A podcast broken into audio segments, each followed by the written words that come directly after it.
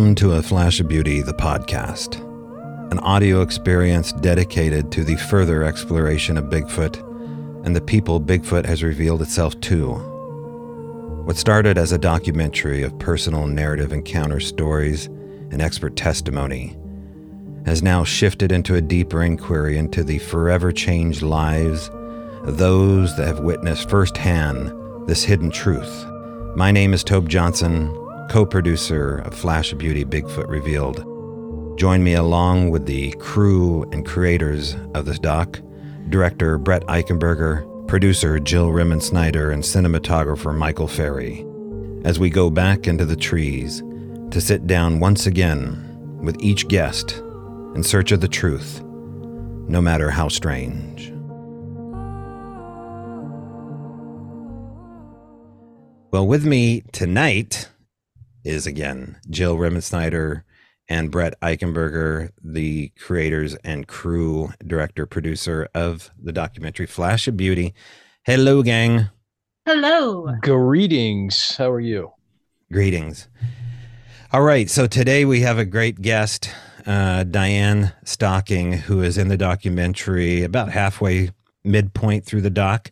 And she has an amazing amount of evidence uh, if you sit and talk to her, which you're about to listen to uh, our interview, and she's going to talk about that 50 years experience. But um, you know, her her video that she showed, uh, the video that you shot, Brett, the photographic evidence, uh, everything she brought to the table for this doc, as far as Sasquatch evidence is concerned, is pretty compelling. And we're talking about the moment where Diane talks about this water re- reclaiming site in Florida, and the uh, the Sasquatch that was seen watching was it the screensaver of the Windows ninety five that it was yeah, it watching was, through the pane of glass.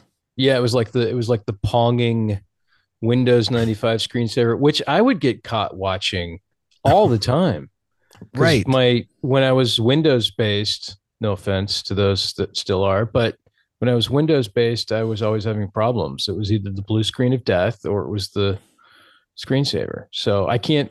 Maybe the maybe this particular Bigfoot was having computer issues and needed IT tech support. right. I know. Is he a PC guy or is he a Mac guy? We don't even know.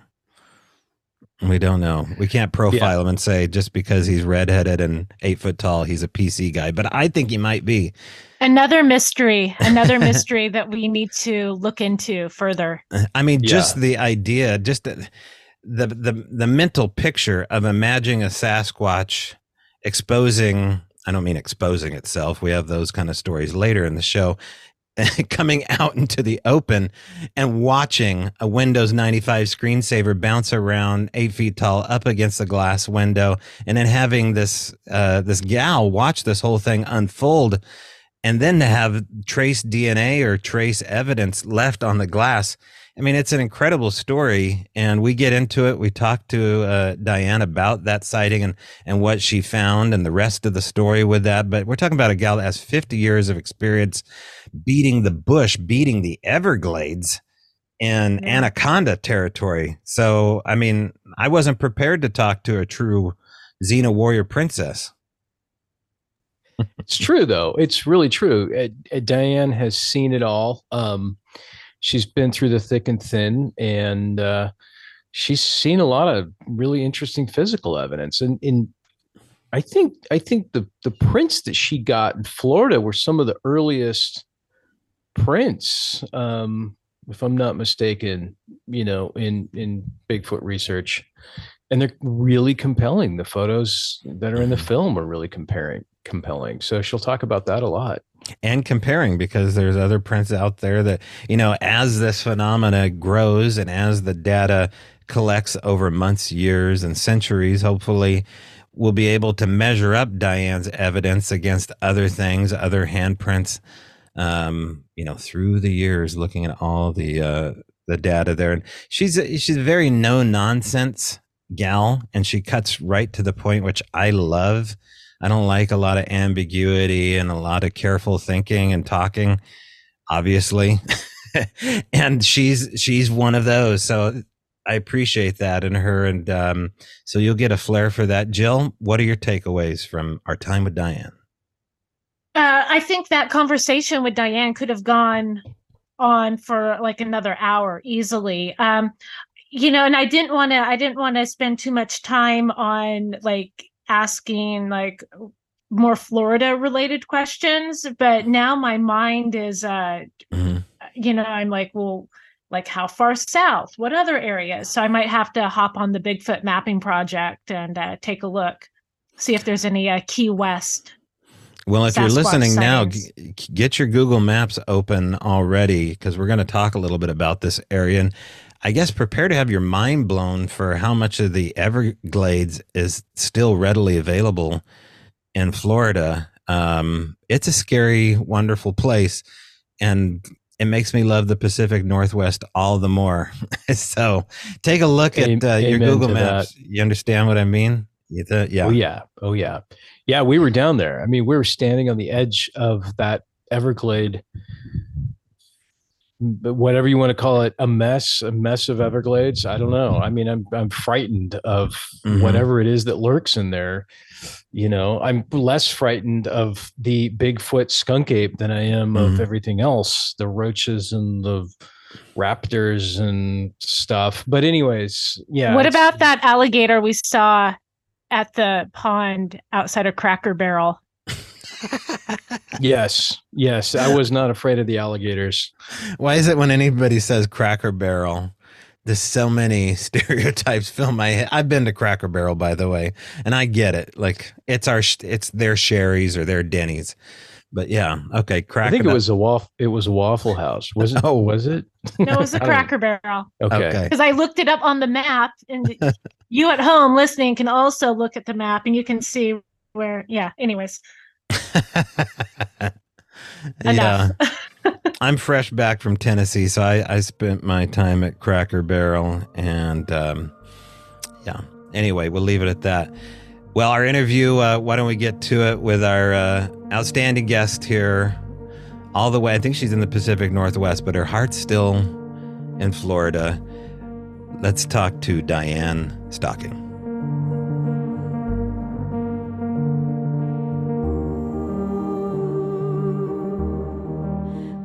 All right, with us now is for certain Diane Stocking, one of the stars of flash of beauty. Bigfoot revealed. Hello, Diane. Hello. It's great to have you on the line here. And boy, oh boy, did your showcase in this doc make a difference for a lot of people that watch it, including myself. Now, um, I'd never heard your story before. In fact, um, you know, for me, it was there's a lot of questions I have about the few minutes that you're in this documentary because you say a lot and you've seen a lot. But um, tell people a little bit about your background as it relates to who Diane was and what she was doing in Florida. Okay, well, born in uh, South Florida, Homestead Air Force Base.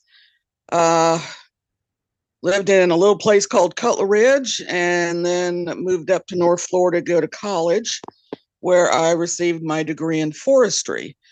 Um, the i mean the main reason i went into forestry was because of bigfoot research i figured i'd have a lot better chance being out in the woods all the time and i might have you know uh, better luck finding something so uh, yeah but uh, yeah i got my degree in forestry worked for the federal government marking timber uh, worked for the florida state fish and wildlife um, then yeah, went on and reading meters for Florida Power and Light. Yeah, I most of my jobs have been outside. Now, earlier in your life, uh, was there talk as a little girl about Sasquatch re- being reported, or did they even call it Sasquatch? What are the, some of the names that they might have used out there? Bigfoot and the dreaded skunk ape. yeah, um, there was. Yeah, you know, I remember when I was around 12, you'll see those stupid tabloids at the checkout at the grocery store. And I didn't think much of it because most of it was about the Yeti, you know, in the Himalayas and, and whatnot. Um, so there wasn't really a lot. And then the uh, Patterson Gimlin film came out. and I saw that. And then uh, the um, experience that I heard about when I was 14 that just totally hooked me. Um, and that was a gentleman by the name of Smith hit one in his car. And I, it was on, I looked it up because I wasn't sure before when I had I last talked to Tim Halloran and them. It was on um, Highway 27, State Road 27, which runs along the east edge of the Everglades. And anyway, he hit one with his car and called the police and uh, highway patrolman comes out and goes off into the bushes to see if he you know find this bear that this guy hit. And uh, this thing stood up in front of him and then turned around and it ran one way and he ran ran back to his car and called for backup. Um, so uh, you know it, it was three or four days of uh, a lot of police presence in that area that uh, of the Everglades looking for this thing with dogs and helicopters and everything else. And the the the whole fact of the police presence is what got me hooked on what was this thing and how can I find out more information about it. Right. So that you had a lifelong interest kind of early on. Yeah. And for the people that are maybe new to the fact that there's different Sasquatches, uh, in fact, in the documentary, you bring up the fact that, you know, Sasquatches aren't elks, they're not whales. You call them individuals. Some are grumpy, happy, they have personalities. But beyond that, I mean, tell people, because you're in the know as far as shapes and sizes, do they look the same out in Florida? Did, you know, as far yeah. as the Pacific Northwest? Yeah. What, what are some of the differences for the dreaded skunk ape? the only the the only difference I found uh, between uh, say the southeast or even the east coast um, and out here was there were more sightings of um, red auburn cinnamon colored hair but other than that, shape, size, things like that were identical. I mean, to me, they are not separate, you know, species just because they're in different areas. Um, to me, it's just more of the area they live in, say British Columbia. They might get bigger out there because their food supply is so much better. Um, and genetics and things like that, you know. Uh, I think they are of the same species, just have different names geographically. Okay. I don't want to hog the mic here. Jill, Brett, any questions? Go, you got your mic. There you go, Jill. I, I, was on mute. Sorry. Um, well, Diane, one of the one of the things that came up in the documentary that seems to be uh, like I guess the smoking gun for skeptics is where are the bones? And you did such a fantastic job um, explaining how quickly things decompose um, out in the woods. I mean, what's in your experience uh, being out in the woods, uh, working for the forestry department? I mean, what? How often did you come across like animal carcasses or anything else uh, of that? size? I mean, especially size or yeah, nature? Not often. Not often. Um, out here, things decompose slower out here than they do in the where it's a lot hotter and more humid. In you know, say Florida, Tennessee, the Carolinas, Georgia, um, and that's simply because of you know the the heat factor, bugs, animal predation. But uh, things decompose very quickly. I can honestly say I've only ever found um, occasionally uh, a the skull of a cow. And because a lot of the forests out there management areas they um, people rent uh, the areas to run their cattle on. Uh, you know occasionally a cow skull or a deer skull um, but n- never anything small. You know squirrels and stuff like that they, they they're mm. gone quickly so, but yeah, everything decomposes so fast in the wilderness that um, I'm not surprised bones aren't found.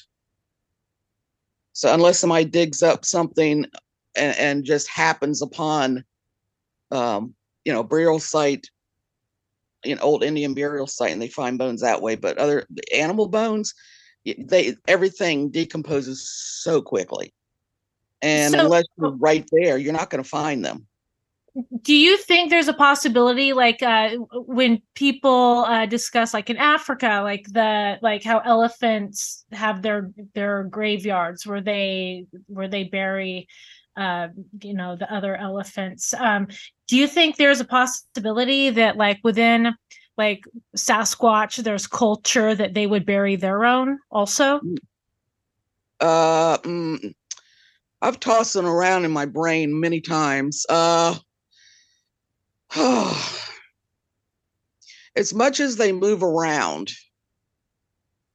I can't see them doing that as far as actual burials. Um, it seems more likely that they would, uh, you know, they'd put them somewhere um, where the animals couldn't get to them quickly, possibly. But then again, you'd be, Jill, there's no way to know. There really isn't any way to know.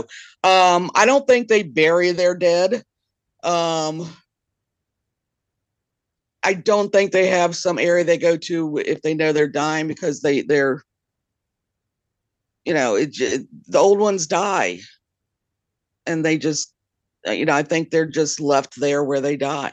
And I think it's natural also. I mean, there's a lot of animal like in the animal kingdom, if there's like an an older or sick animal, it will separate itself and because I guess it I mean it'd be like a liability to the to the others in the area. So, and I guess yeah, I guess with the, all the migration and whatnot, I'm just I'm I'm just thinking out loud now. But I mean, I was just wondering, maybe are there parallels to how gorillas, um, like when they die, how they handle their deceased comrades? I, I, again, there's so little we know about them. Um, I think, you know, I, I'm more in the line of that they, they go off on their own and die. Um, I, I do think that there's more of a, uh, sense of loss within their clan group community that they travel together as. When one dies just like say you know with gorillas um there is a sense of loss i believe.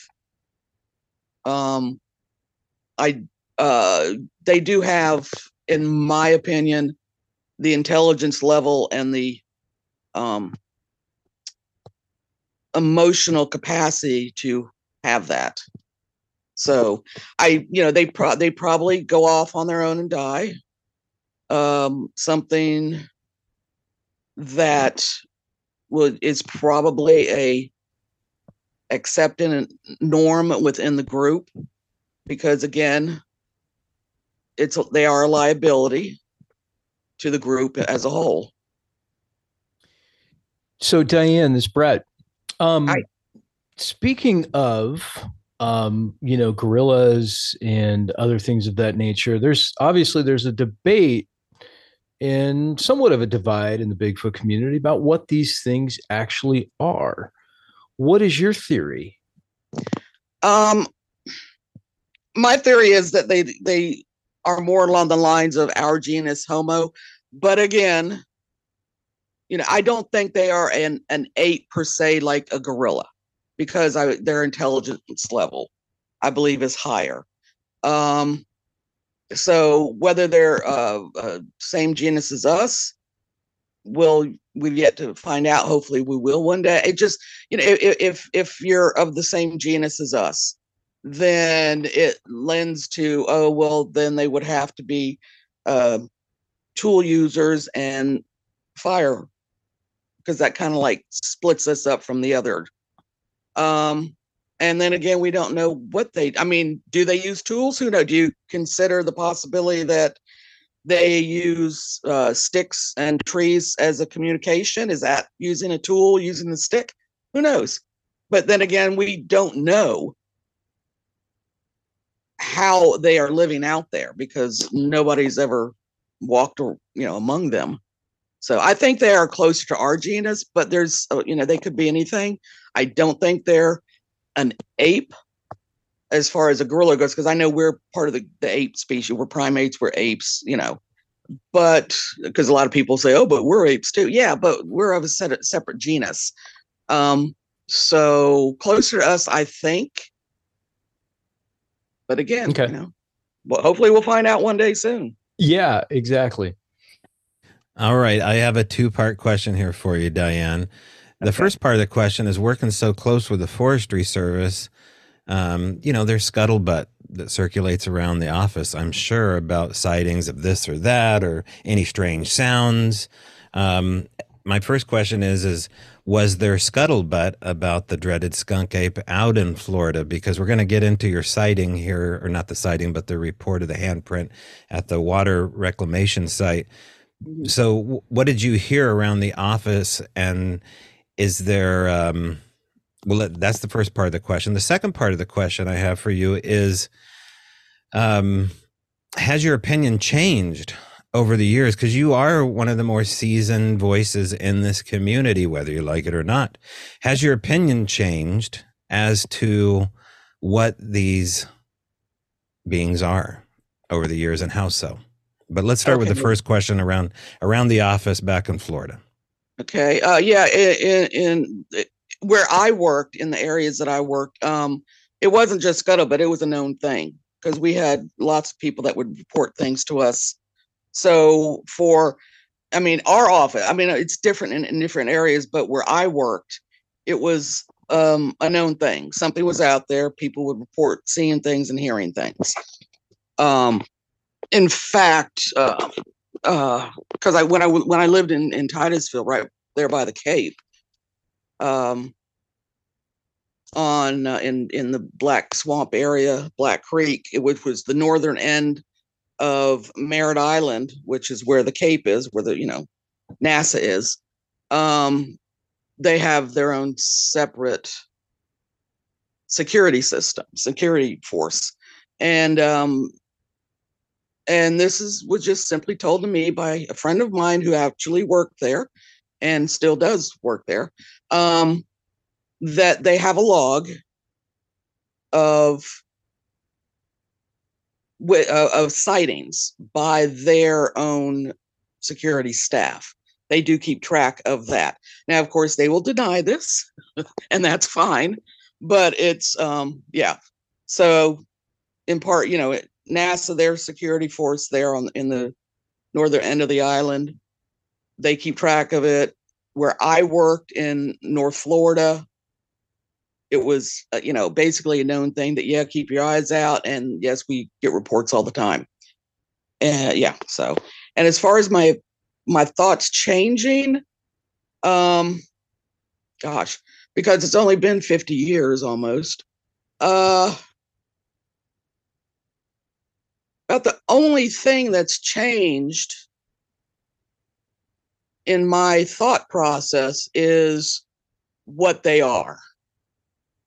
Because in the early days, it was always considered a monkey, an ape, something like that. Um, and then just through my own reading and research, that's where I went to the okay, I think it's closer to us than the gorilla and that's about that's you know that's about all i can think of at the moment anyway So, Diane, um, full disclosure, as you may or may not know, we are doing a sequel to Flash of Beauty right now that covers all of the um, paranormal stuff that people have observed. And we're doing this because um, it it was it's out there. It's you know people are talking about it. A lot of people um, are as traumatized, if not more so, by what they've seen from a paranormal standpoint um, as compared to what they saw from a flesh and blood standpoint. Mhm. And this this includes folks that have had multi experiences. And so, uh, just curious what your take is on all of these paranormal reports that are occurring, you know, concurrently with Bigfoot sightings or shortly thereafter, shortly before? Okay. Well, because I'm not there, I can't. uh, okay. Um, I am of the flesh and blood, not to say that there isn't something else out there. I am just unfortunately one of those ones that want scientific evidence. And I don't care what science, as long as it's scientific evidence and facts and data collected, fine. That's that's what I want. Um, I guess it's just I've seen, and and not to say anything because I I know I'm I'm good friends with several people that have had these kind of experiences, and I I've just heard and seen from so many, and not these people. Please remember, so many hoaxers and idiots out there just trying to either joke about it or make a name. And it, it just infuriates me that they are out there doing stuff when it's just hurting the you know I, you, I can say the woo side say because that's just that's a normal term. It's hurting that research aspect because of the crap these other people are pulling and it, it, it really irritates me because if there's something out there I've never experienced it. But if somebody can show me the data and show me proof, I'm all, you know, show me something. And I'm right there with you. I've Agreed. seen things I can't explain. And um I'd like to know, well, what was that? And not that it um I've seen stuff that that are that is not explainable that just leaves me with the the hum factor because I can't explain it. And, and most of that is not attributed to anything Bigfoot related. So I don't know. But right. I wish people right. would stop throwing the nonsense out there because all that does is hurt the legitimate researchers out there trying to actually say, this happened and this is what I have. And you know I, that's that irritates me the most is all the and on on any any aspect whether it's ghosts any kind of paranormal bigfoot whatever. The most irritating thing is that all these people that just hoax and lie and throw nonsense out there because it doesn't help at all yeah and I, I i this is tobe again i agree uh with what you said here diane and to uh, reiterate a little bit of what Brett and Jill are feeling here about the the documentary part one. You know, the part one got into the witness testimony of what it's like to live as an experiencer and what that initial part of this is like.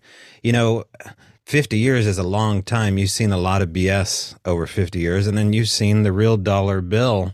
And of course, along the way, um, you've experienced i mean i think it's been like 17 years for me or something like that but um, this idea of omitting evidence along the way this this type of omission of the whole story is something that i've always had a problem with do you feel like um, there is a part of the bigfoot mystery that has been left out because it is just far too you use the word human like uh, personality like a lot of people witnesses most of them say you know i couldn't pull the gun because i was looking at a man. I was looking at a woman.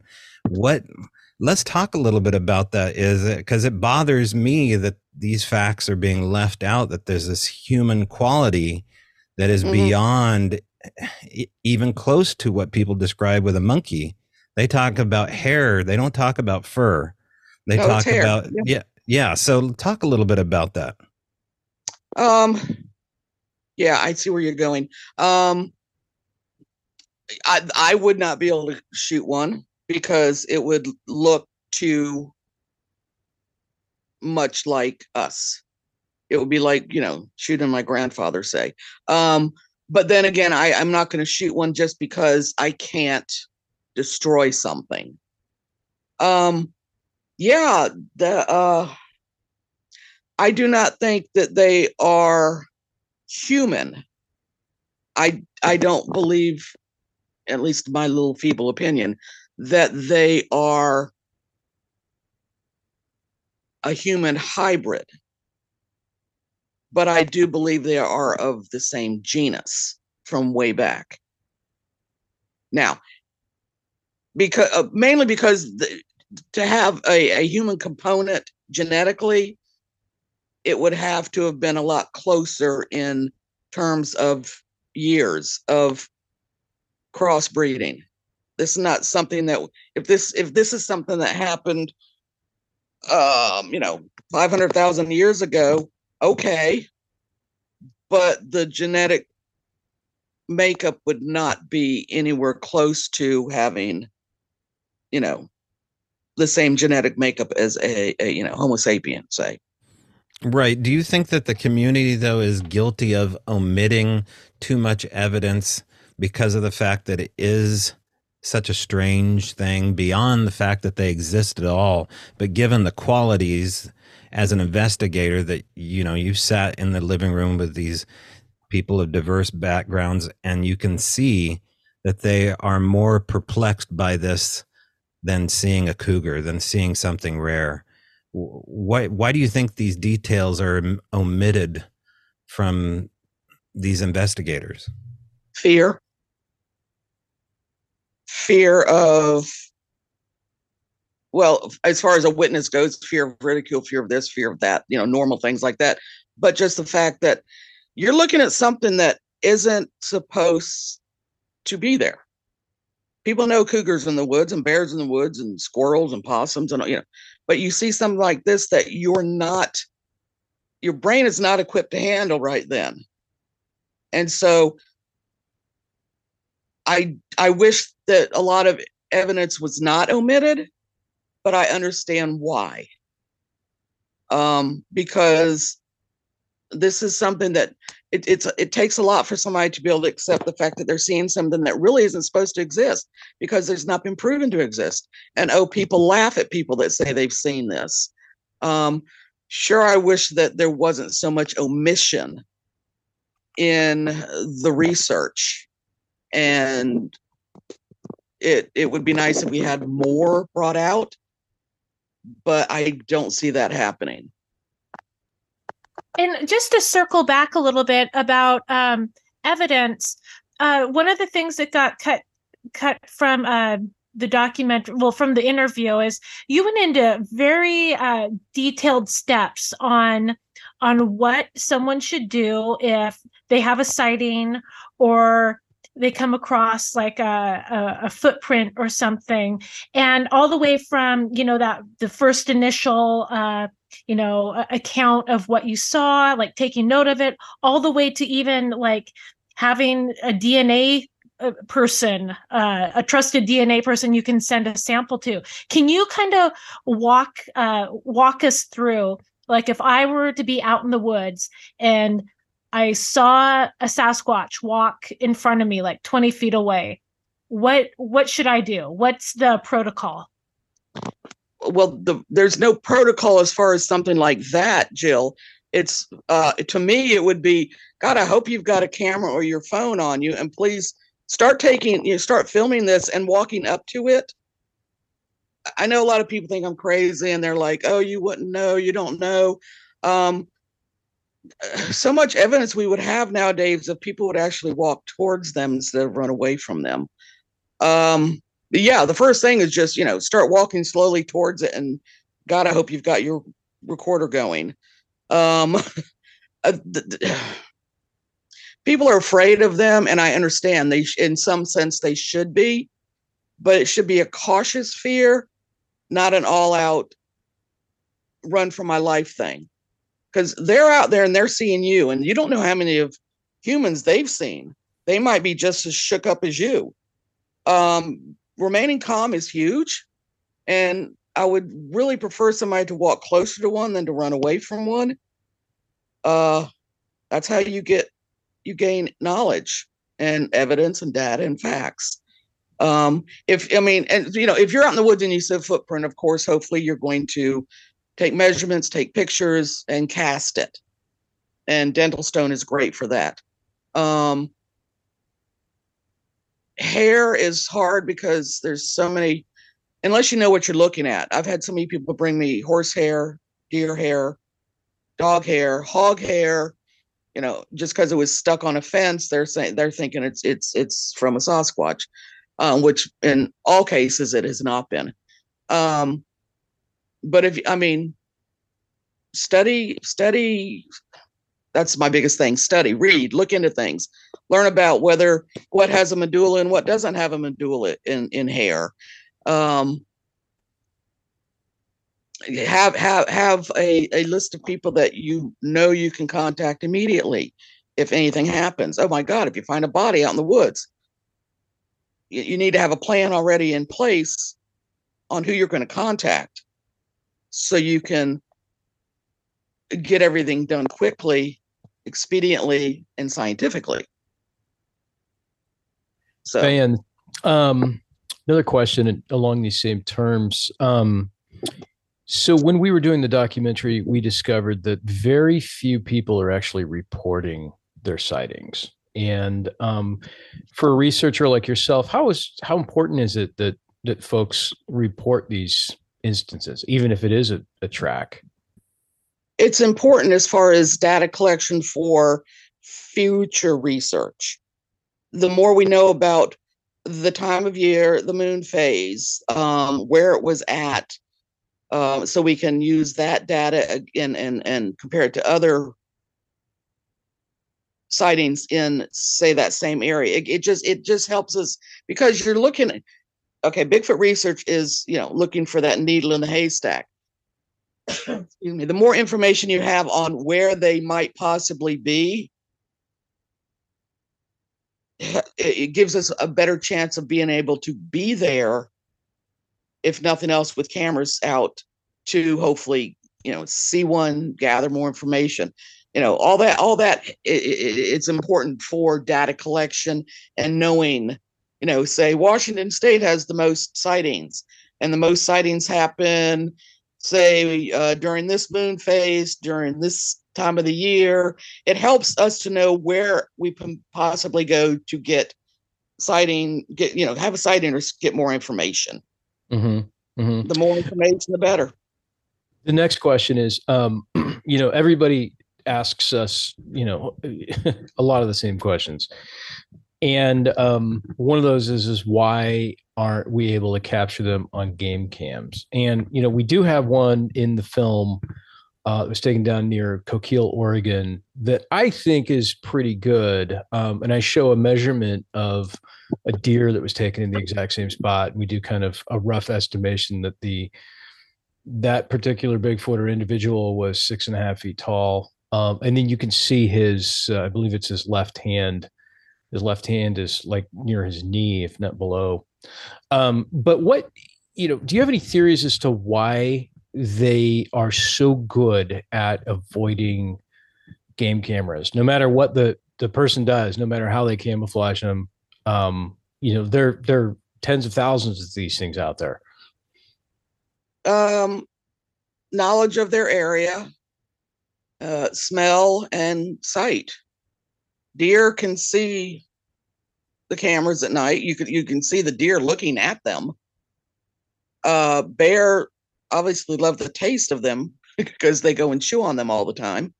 Um, I, I, think it's just more of the fact that you know what they're made of. They you know you, they can smell it, they can um, see it. They're more aware of their area because face it, if you live in an area, even if it's you know hundreds of miles, you travel that that area over and over and over through your lifetime, you're going to know it. And let's face it, except for a few of us researchers, most people put game cameras on trails. It's not hard to see them. Um, so I, I it just I don't think it's oh you they just you can't photograph them because they vaporize. No, I don't think that. Uh-huh. Um, I just think they're more aware of their area, and game cameras put off uh, a scent from the their packaging that they're made of and sound you can i mean you can hear one certain certain ones uh, you can actually hear them. Mhm. If you walk away from them, you can hear them. And then, you know, if they've got, you know, a light source, regardless of what it is at night, it you can Right. see it. So it's um, probably just that simple. Yeah, which makes sense. Uh, uh, that makes perfect sense. Um, I, I kind of want to switch um, switch it up a little bit and go back to your Florida investigation that we covered in the documentary.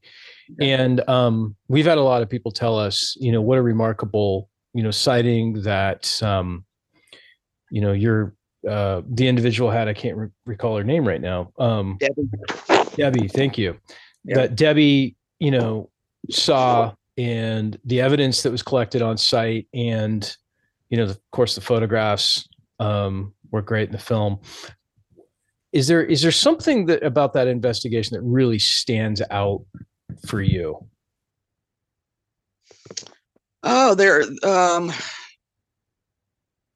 the amount of of exposure that they were willing to give to Debbie and the other workers there at the plant. It's because you know they were they were they were seen um and heard quite often and it's that that surprised me because even though and you guys have been there so it's on the edge of the st john's um, reserve but it's right there in titusville Yeah. so basically we got a lot of human habitation east of the plant but west of, of the plant and south of the plant there's just a you know the reserve you know woods water animals bugs um i was I was just surprised that it was they were they were willing to expose themselves so much in an area that was so close to so many people. Um, Right, That right. surprised me. So That was surprising to us too, because there there are a lot of major highways that crisscross through that land. Um, it, it was interesting because um, this isn't something we talked about on camera, but we didn't know exactly where it was, and and I was hastily putting together travel plans and whatnot. And so I said, okay, here's a hotel in Titusville that that works for us. So so we booked a hotel and um, and I said to Jill, I said, I want to get some drone shots at sunrise. Now, you know, let's wake up really early in the morning. You know, we're jet lagged and stuff. And I said, okay, now we need to find this place. I didn't really do my homework before getting there. And I pulled up a map, and sure enough, it was right across the street. it was literally Okay. right across the street. yeah, So we walked to the area where I flew the drone over the uh, the treatment plant. Hopefully, I didn't make anybody mad. Um, but uh, I stayed pretty high in the air. Um, so that was kind of funny. But yeah, I you know it it certainly is rugged um, area. I mean, this it's not like the Pacific Northwest. There's not tall trees, but there's a lot of brush and stuff for these things to hang out in. yeah, yeah, there is. Now, at the time that this was happening, that hotel that you stayed in was not there because there was nothing there across the street. But yeah, um, yeah, the, the terrain is different. Uh, flat, a lot of water, uh, a lot of undergrowth. Um, so it's it's it, it's a lot harder to get through if you're just walking through the woods. Um, you have to know how to get. You have to know to, how to maneuver through the underbrush in the in the woods in Florida and Georgia. You you couldn't pay me enough, Diane, to walk through any of that. Absolutely not. no way. I would have, I care would have held your hairy I hand. I would have held your hand and taken you through. I would have been shaking. oh, oh, it's not that bad. I mean, that's what I used to mark timber through. So All right. So, Brett, you were at the day's end. It looks like. Is this the Blue Heron Water Reclamation Site? Is that the technical name? that is it. Okay. I'm, I just the first time looking at it here on Google Maps just to see how crazy remote and snake infested this area is. Um, yeah, there's a wildlife management area nearby. Uh, you know, this has got to be run by obviously the city, if not uh, managed, um, you know, in part by the state as well. Given the you know, the acts of terrorism that have happened over the last 20 years, I would imagine that this place is probably under at least somewhat tight security. No, No? no. Explain that. That's odd to me. Okay, the water reclamation plant it reclaims sewage water and cleans it up. Basically, it's a filtration system of many, many big ponds. Okay, and that's the filtration system. That water is then reused for watering lawns. It is not potable water. So it's a Gotcha. reclamation plant for water to be used on your lawn. Okay. Okay, Okay, so it's gotcha. not it, it's not like a, a the city's water source. Brett flying his drone over there didn't put him on any list.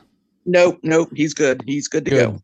Good, good. I've been I've been sweating bullets, you guys. I'm actually looking at the the Google Earth Yeah.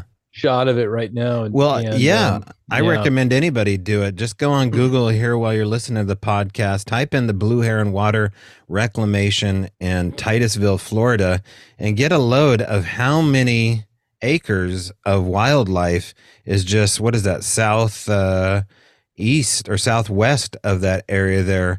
There is nothing but wildlife management area between that and um, gosh, uh, boy, it goes all the way down to the Everglades, doesn't it? It's it's it's a great corridor going through the central, you know, from the East Coast down central Florida all the way down to the Everglades. It is a very good corridor for travel. Um yeah, because it's all it's management area or the St. John's wildlife uh, I mean uh wildlife reserve, which basically goes north because the St. John's River goes up into Jacksonville.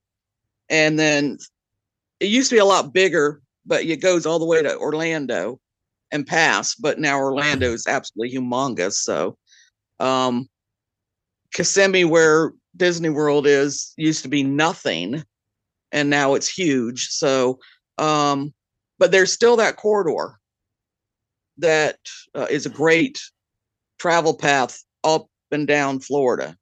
Thank goodness it's still there. Is Yeah. it still a hot spot at the reclamation site for incident I don't sightings? know. I don't know. Debbie Debbie retired, and so I have no contacts there anymore. But I haven't heard anything because I do check on continually check on stuff out there, um, and I haven't heard anything else. So um, I don't know if they're still getting stuff there. I, I wish I could get information, but I don't know anybody out there anymore. So and yeah, I'm just some And- weird lady that you know looks at looks for Bigfoot. They don't think much of me. So so Yeah. and, and as far as Debbie goes, so she she was watching this thing kind of like glued to the uh the sc- Windows 95 screensaver, right? Yeah, How long did she watch it? Um. Oh gosh, I'd have to look at my notes just to make sure. It wasn't very long because she walked. She was walking up to the door because the lights were out in the reception area office there, um, which is where those big plate glass windows are and where the computer was.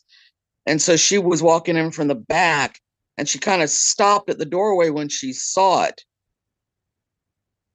And you know, it could have been a, a thirty seconds to a minute. I, you know, but it wasn't long and then she moved again and it saw her and it took off. So Gotcha. it wasn't long, but it was because of her movement that it saw her. But it was just like watching that whole screensaver thing going around and around. It was like, you know, I guess it really thought it was cool. But uh, yeah, yeah, yeah. I mean, do you think that's the equivalent of a of a cat watching a laser pointer on a wall, or is there something else going on? Because, like you said, this thing didn't have to expose itself. It's got the whole Everglades to roam around and watch turtles swim or whatever, you know, and it's risking itself coming up to the window and watching something like that. What do you think of Mhm. that behavior? curiosity and uh, um at night it was just her and one other worker that worked the night the graveyard shift i don't think that they felt threatened by them because debbie was leaving uh, donuts and stuff out in a basket hanging on the fence. And uh, whether it was them or the raccoons, who knows? But you know, something was eating them. Um, I don't think that it, they felt threatened by them because I know that she had she saw at least two different individuals. That same night, or or no, no, no, different no, at different times, different times. The one that was at the window, she feels that was the one that she first saw on the back edge of the property, peeking out from behind a palm tree. Um, and then she saw another one on, a different time. Uh, it was smaller, not that much smaller, but it was in a, di- a different hair color, and it it crossed the road as she was coming in the long drive up to the gate. Um, she looked in her rearview mirror, and one crossed the road behind her vehicle. So, and those again were all different instances. Um, but she thinks there were at least two different individuals at different times on the property.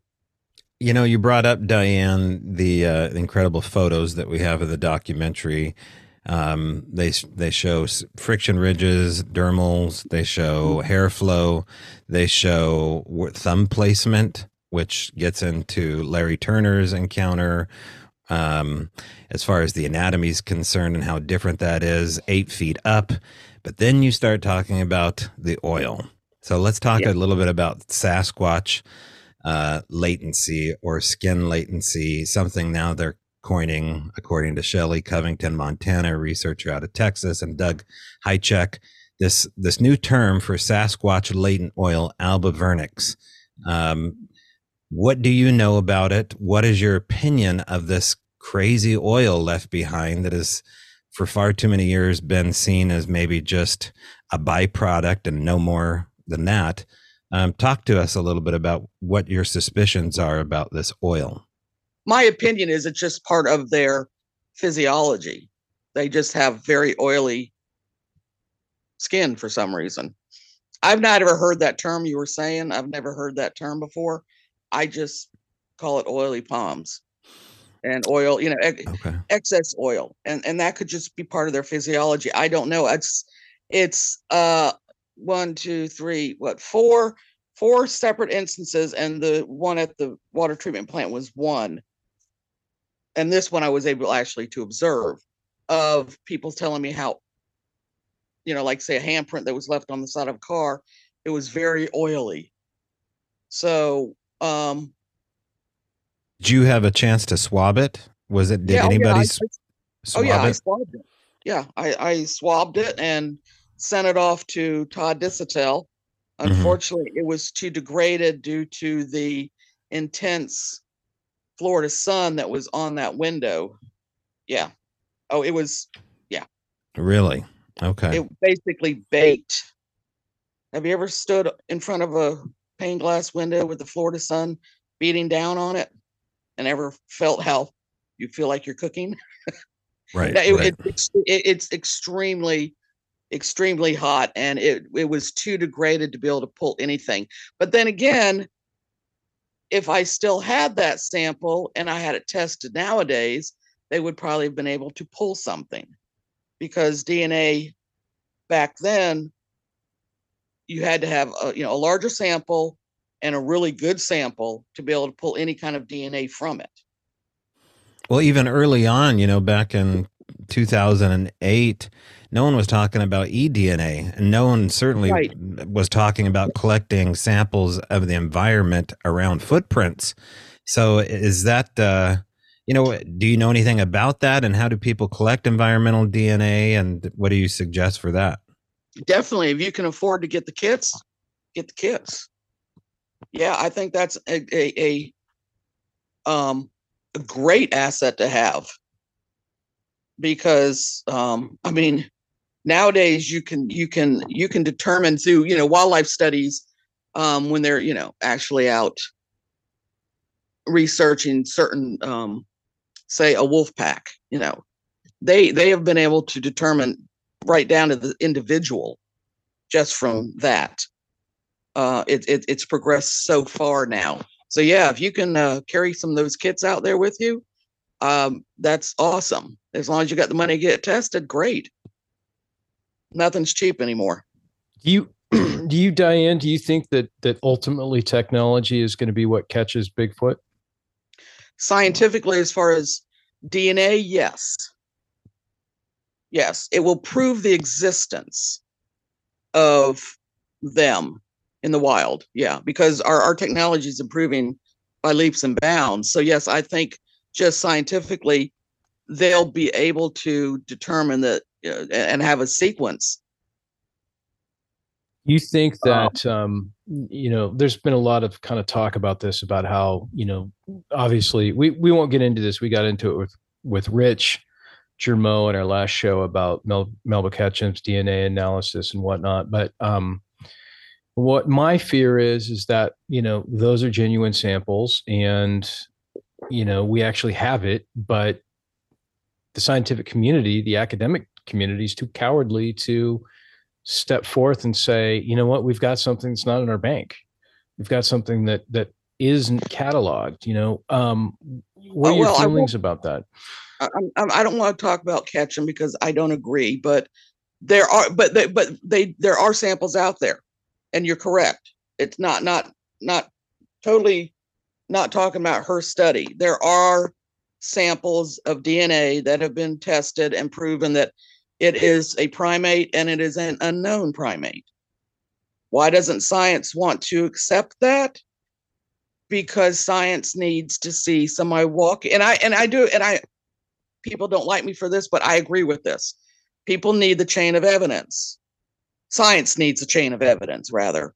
Uh, they need uh, the video of you walking up, pulling that, you know, dart out of the Bigfoot and putting it in a bag, and then watching you carry it to the lab, and them testing that blood dart and getting the DA from that. Um, it's it, it, it it's hard the science, the scientific community is mainline scientific community is extremely harsh on any evidence or anything that's shown to them that will include a new large primate existing in the world today. Mainland you know they, they have a really hard scientists have a really hard time accepting that because there's not a lot you know most new species that you know they're frogs and butterflies and moths and lizards you know they're not a huge primate Lar- large mammals are not discovered anymore hardly. And they have a hard time wanting to accept that. I want to see the evidence um mainly the you know the chain of evidence because it's I don't see how scientists can't accept that you have a DNA sample here that does not match any known mammal on this planet. I don't know how they can't accept that, but that's how it is right now. It's just going to have to take a lot more openness on the scientific community and a lot more push from researchers to um, get that evidence. I mean, look, they they didn't jump up and down when the nests were found. I, Yeah. I'm, I'm thinking, oh my god, that's incredible. They didn't, you know, it was like just another footnote somewhere to Yeah, the scientific community. I think So, it's. I, I personally think it's fear based, and I think it's going to take somebody who's willing to stick their neck out and say somebody somebody that that, that that's coming from a, a recognizable institution or a storied background or something, something like a you know how John Mack was. I don't know if you know that name or not, but Yeah. the Harvard psychiatrist um, who started looking into alien abductions. For the listeners that don't know, you know, it's going to take something somebody like that in the Bigfoot world to come forth and say, you know what, this is legitimate. This isn't. In we've had catalog." that. We've had that. Bindernagel, Krantz, Meldrum. These are not, you know, these are well known, you know, scientific men. Um, and they're, you know, a smile and a nod, and people know they're very credible, but still, it's not working. You know, they, these are men that know their stuff. They're intelligent. They're, you know, and and still the scientific community is more of a, okay, yeah, you're doing good, keep it up, pat on the back, smile and wink, and that's all they do.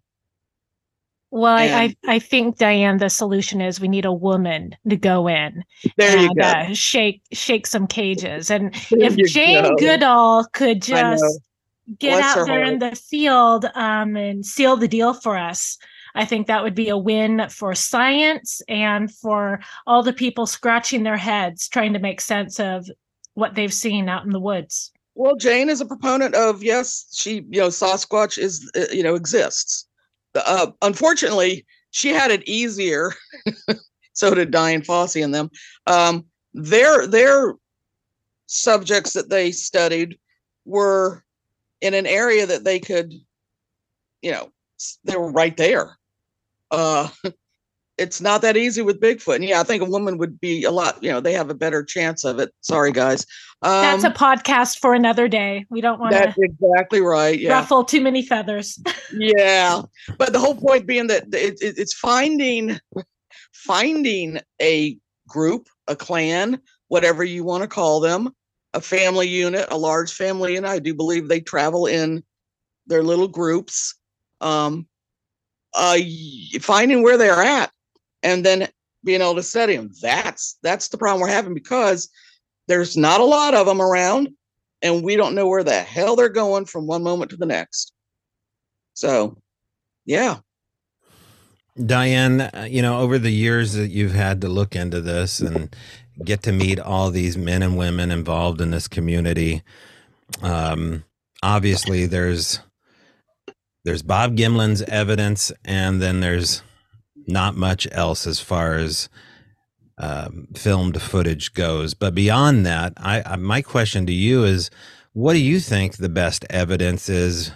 you know, leaving Gimlin and Patterson's footage out. Beyond that, what what's your favorite piece of evidence besides your own?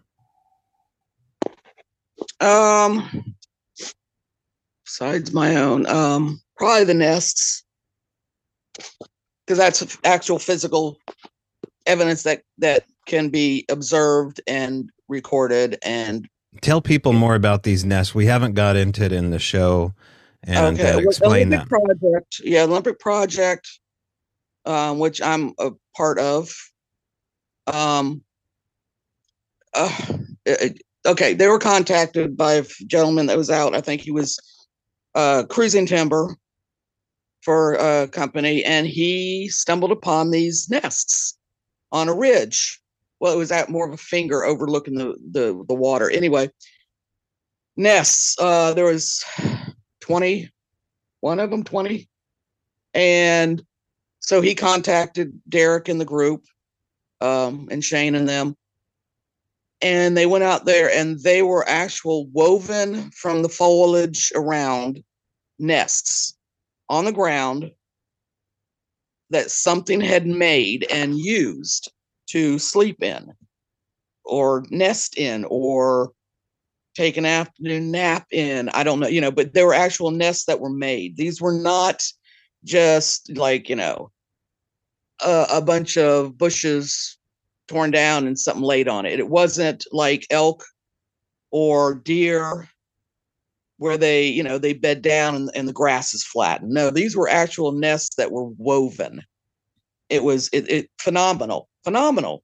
And uh then I later on they found some more, five more was it? I gotta check on that. Anyway, but that those nests being found to me was extraordinary. And just the fact that this guy happened to be in that area in the middle of nowhere, literally, uh, and found them was fantastic. So, and they've been studied and take one nest was taken apart and um yeah, but yeah, that that that was extraordinary to me. And I think a recreation is uh, in Boring, Oregon, right at Cliffs Museum at At the Cliffs North American Bigfoot Center. Yeah. hmm Yeah. And if you haven't had a chance to see the recreation or see these nests, Um, I I saw recreation. I've seen the photographs and seen the work that they've done. It's not too far from where I live here, and um, it uh, it's exactly as Diane describes it. And there seems to be this this ongoing kind of respect for using the bushes, the living bushes around the area to interweave. Not everything is torn up by the roots. In fact, uh, you, you can argue this point with me, uh, Diane, or bring up a different point, but it seems like they utilize the living branches, the living trees, the living maple, and and what else, the salal yeah. around there. Is that correct? Yeah, yeah, yeah. Well, it's it's softer than something dead. Ah, good point. Yeah, yeah. Common sense and um, critical thinking, mm-hmm. which I believe they have yeah, I mean, would you rather lay on a bunch of dead sticks or do you want mm-hmm. a softer, you know, live salal and live pine yeah. boughs? You know, yeah, it's a lot more comfortable. That general area is where ongoing sightings happen quite regularly, and mm-hmm. um, you know, and I know that that's that's a pretty active area in particular. So, yeah. um, I agree with you that it is probably one of the best points of evidence that is totally underrepresented, and um, it's a it's an exciting time to to look into this, and uh, it's exciting to have you on the show, Brett, Jill. Unless you guys have any questions here, um, I'm going to ask Diane what she has coming up in the future. What we can uh, are you going to show up at any conferences? Are you uh, taking a step back? Are you taking a step forward? Are you doing the hokey pokey? Tell me a little bit um, more. I'm doing the no. I'm uh, I'm I'm I'm going to go. I'm going to be at Forks at the conference in Forks at the end of May. Oh, you are uh, okay. Yeah, party, party. All right, party, party, honey. Um, I'm not doing a whole lot. I'm because I'm spending more time with my older sister and my kids and grandkids. Um, my sister's got Alzheimer's and dementia, so it's gotten more um, hands on between me and my kids taking care of her. So I was going to go to the conference in May down in Ohio, um, but I couldn't go to that because I can't be 3,000 miles away from her if something goes wrong. So I'm I'm I'm going to Forks because I just want to see everybody and it's close. So if I need to be home, I can be home. Um, so that's that's about the only thing I'm planning on right now. Besides, I just go out in the woods all the time. So yeah, uh, yeah I mean, yeah. it really is. It's hard for me not to plug it, but if Diane's going to be there, Rich is going to be there, Jill, Brett, myself, uh, Sonia, Zohar, there's going to be the, you know, kind of some of the the the funner names of the cast and crew of Flash of Beauty showing up at this. So um, I hope people come out and meet you and uh, bug the heck out of you and ask you about the uh, the prince and ask you questions about that dreaded skunk ape. It is a dreaded name, so we're gonna call it the dreaded skunk ape. thanks, thanks for coming all the way out here because it is a long drive, um, but we're gonna have a good time, rain or shine. Oh yes, indeed we will. All right, You're buying drinks, right? I'm buying dinner, buying Brett's buying drinks, and uh, okay. uh, Jill's Uh-oh. gonna take us to the fabric store. So it's I'm gonna consume the food and drinks. okay. All right. Cool. It'll well, be great to see you, Diane. Absolutely. It, it will be good to see you guys. It will be. It'll be fun. All right. Well, thanks for joining us again and coming on the show. And I'm glad we connected finally. Thank you so much. I had a good time, you guys. You guys take care. You too. Thank you, Diane. Bye, Appreciate Diane. Bye bye. This has been a Resonance Productions podcast. If you have questions, comments, or your own encounter story you would like to relay to the show, email us at bigfootrevealpod at gmail.com. Also, if you're just discovering us, you can watch our documentary A Flash of Beauty Bigfoot Revealed on most major video streaming platforms.